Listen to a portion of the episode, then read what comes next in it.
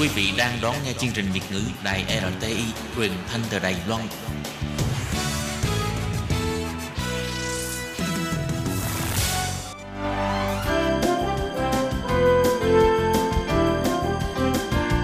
Xin mời quý vị và các bạn đến với chuyên mục Nhìn ra thế giới. Chuyên mục này gồm những nội dung liên quan đến quốc tế,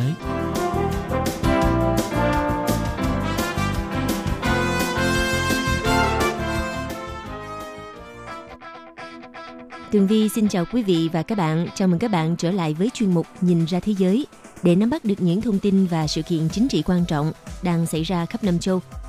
Các bạn thân mến, nội dung của chuyên mục ngày hôm nay bao gồm những thông tin như sau.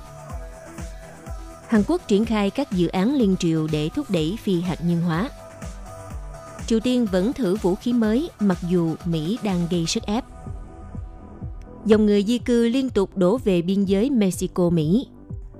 Cuối cùng là những diễn biến nóng trên nghị trường Anh trước thềm rời khỏi Liên minh châu Âu. Sau đây xin mời quý vị cùng theo dõi nội dung chi tiết.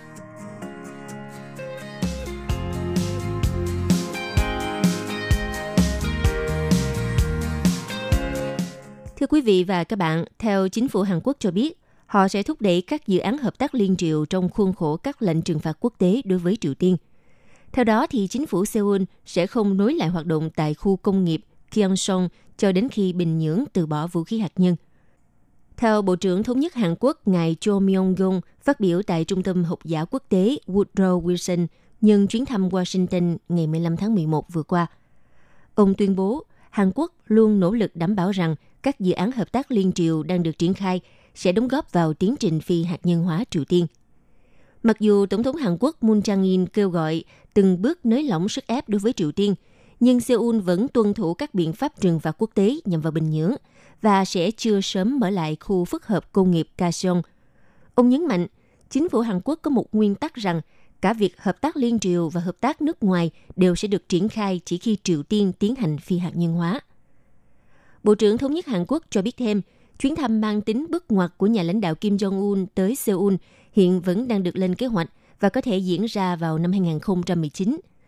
theo ông thì việc lãnh đạo hai miền tham dự hội nghị thượng đỉnh tại Hàn Quốc sẽ đánh dấu một bước đột phá mới trong lịch sử và thể hiện bước tiến không ngừng trong mối quan hệ liên triều. Ông Cho Myung-gung cũng kêu gọi Mỹ và Triều Tiên cùng kiên nhẫn và đối thoại để xây dựng lòng tin. Khu công nghiệp chung Kaesong giữa Hàn Quốc và Triều Tiên bắt đầu hoạt động từ năm 2003. Nơi đây có 124 công ty Hàn Quốc, thuê hơn 54.000 lao động Triều Tiên để sản xuất các mặt hàng cần nhiều nhân lực – như hàng tiêu dùng, dệt may vân vân. Tuy nhiên, Hàn Quốc đã ngừng các hoạt động tại khu Kaesong từ à, tháng 2 năm 2016 với lý do Triều Tiên dùng nguồn tiền thu được từ khu công nghiệp này để đầu tư cho chương trình vũ khí hạt nhân.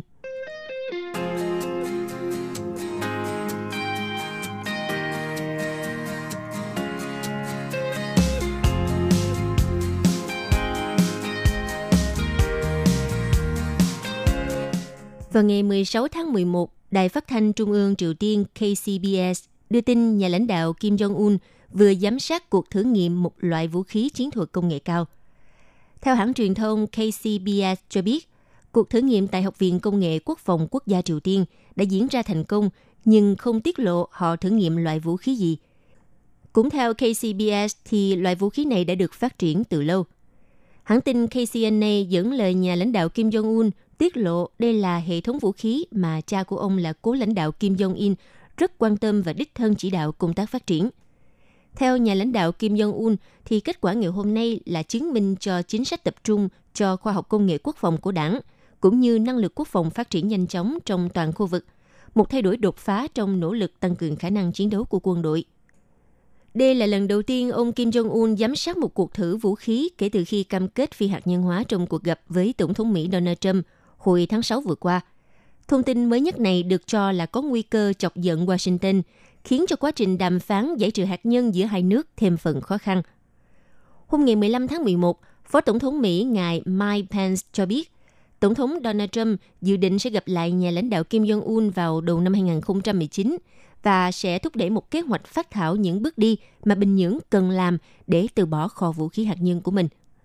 như vậy, trong năm qua, Triều Tiên đã không tiến hành vụ thử hạt nhân hay là tên lửa nào. Nhà lãnh đạo Kim Jong-un trong nhiều dịp phát biểu trước công chúng hầu như là chỉ nhấn mạnh vào chuyện kinh tế thay vì à, quân sự như trước đây.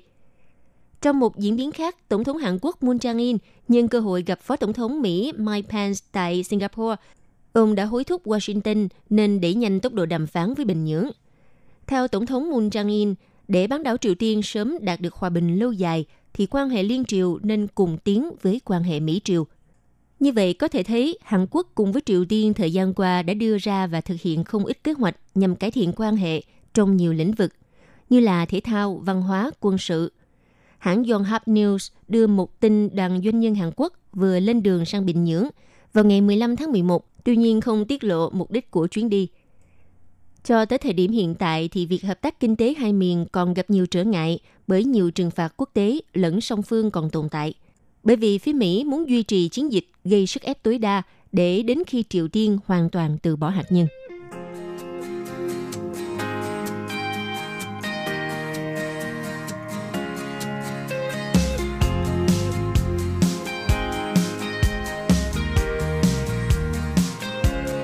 Thưa các bạn, dòng người di cư từ các nước Trung Mỹ hiện vẫn đang tiếp tục đổ về biên giới giữa Mexico và Mỹ, bất chấp việc chính quyền của Washington triển khai hàng nghìn binh sĩ tại dọc biên giới phía nam nước này nhằm để ngăn chặn người di cư vượt biên bất hợp pháp. Vào ngày 15 tháng 11, hơn 20 xe buýt chở 800 người di cư đã tới thành phố Tijuana, phía bắc với Mexico, giáp ranh giới với thành phố San Diego, bang California của Mỹ. Những người này đã mang theo đồ cá nhân trên lưng – đi bộ trên các con đường cao tốc hướng về phía biên giới với Mỹ và gia nhập với đoàn gồm 750 người di cư khác, vốn đến từ Tijuana từ vài ngày trước đó. Như vậy, hiện có khoảng 1.500 người di cư từ các nước Trung Mỹ đang tập trung tại khu vực biên giới Mexico và Mỹ. Đồng thời ước tính còn khoảng 4.000 người di cư nữa sẽ tiếp tục tiến về thành phố Tijuana trong vài ngày tới. Trong khi đó, có gần 6.000 binh sĩ Mỹ đã có mặt tại khu vực biên giới hai nước. Họ triển khai dựng hàng rào bê tông và hàng rào thép gai theo chỉ thị của Tổng thống Donald Trump nhằm ngăn chặn cái mà ông chủ Nhà Trắng mô tả, đó là sự xâm lược. Từ trung tuần tháng 10 vừa qua, những đoàn người di cư bắt đầu chuyến hành trình dài 4.300 km. Họ xuất phát từ thành phố San Pedro Sula của Honduras đến Tijuana của Mexico. Đa số những người di cư này đến từ các quốc gia thuộc tam giác phía Bắc của Trung Mỹ, bao gồm El Salvador, Guatemala và Honduras vì muốn trốn khỏi nạn nghèo đói và bạo lực tại quê hương của mình và tìm một cuộc sống tốt đẹp hơn tại Mỹ. Được biết, việc tổ chức di cư theo nhóm như thế này sẽ giúp những người di cư tránh được việc trở thành nạn nhân của các băng nhóm tội phạm Mexico. Họ thường xuyên bắt cóc, tống tiền và sát hại người di cư. Tuy nhiên, sau nhiều tuần đi bộ, leo núi xuyên từ à, phía nam lên đến phía bắc của Mexico – những người di cư này phải chờ đợi trong thời gian dài để có thể xin tị nạn vào Mỹ. Vì theo sắc lệnh mới của Tổng thống Donald Trump, người di cư vượt biên trái phép vào Mỹ sẽ không được phép xin tị nạn và có thể bị trục xuất. Hiện thống kê của chính phủ Mỹ cho hay số người xin tị nạn tại nước này đã tăng 2.000% trong vòng 5 năm qua và hiện có tới 700.000 trường hợp chưa được giải quyết. Theo giới quan sát cảnh báo, khi mà các khu vực tạm trú quá tải thì sẽ có nguy cơ xảy ra khủng hoảng tại thành phố Tijuana và không đủ để đáp ứng hàng nghìn người di cư. Trước đó, hàng trăm người dân Mexico tại đây đã tiến hành biểu tình nhằm phản đối việc dựng trại tạm trú cho đoàn người di cư. Thậm chí là có nhiều người đã ném đá hay là phá lều trại, buộc cảnh sát phải can thiệp nhằm đảm bảo an ninh trật tự khu vực. Sau kết quả cuộc thăm dò dư luận thực hiện cuối tháng 10 vừa qua cho thấy, có khoảng 51,4% người Mexico tại Tijuana được hỏi ủng hộ giúp đỡ người di cư, trong khi tỷ lệ phản đối là 33,8%. Trước làn sóng người di cư ồ ạt từ Trung Mỹ dồn về khu vực biên giới Mỹ-Mexico, Tổng thống Donald Trump đã yêu cầu Bộ Quốc phòng phải tăng cường triển khai lực lượng để đối phó với điều mà ông gọi là mối đe dọa đối với an ninh quốc gia. Ông lo rằng nhiều kẻ khủng bố Trung Đông đã trà trộn vào những nhóm người di cư.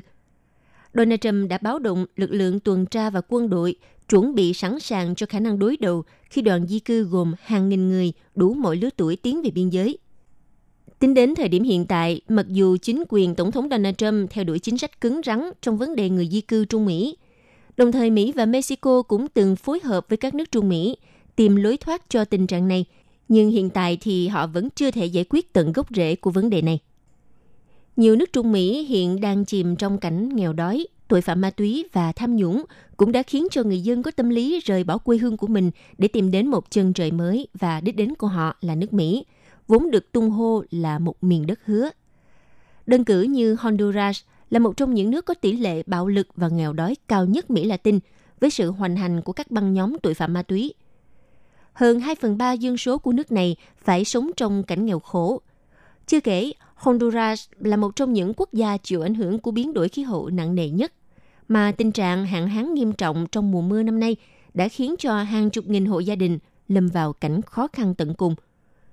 Trong khi đó, chính quyền của Tổng thống Donald Trump dường như đã từ bỏ vai trò hỗ trợ và quay lưng lại với khu vực Mỹ Latin trong vấn đề di cư. Mỹ đã kế hoạch xây tường ngăn cách khi giảm số lượng người di cư các trại tị nạn tiếp nhận hàng năm xuống mức thấp kỷ lục dưới 30.000 người –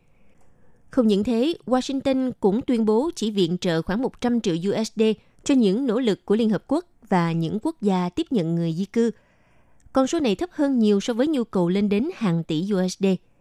Đây cũng chính là những lý do khiến dòng người đổ về biên giới Mexico và Mỹ không ngừng tăng và tiếp tục sẽ là vấn đề khiến cho Washington phải đau đầu.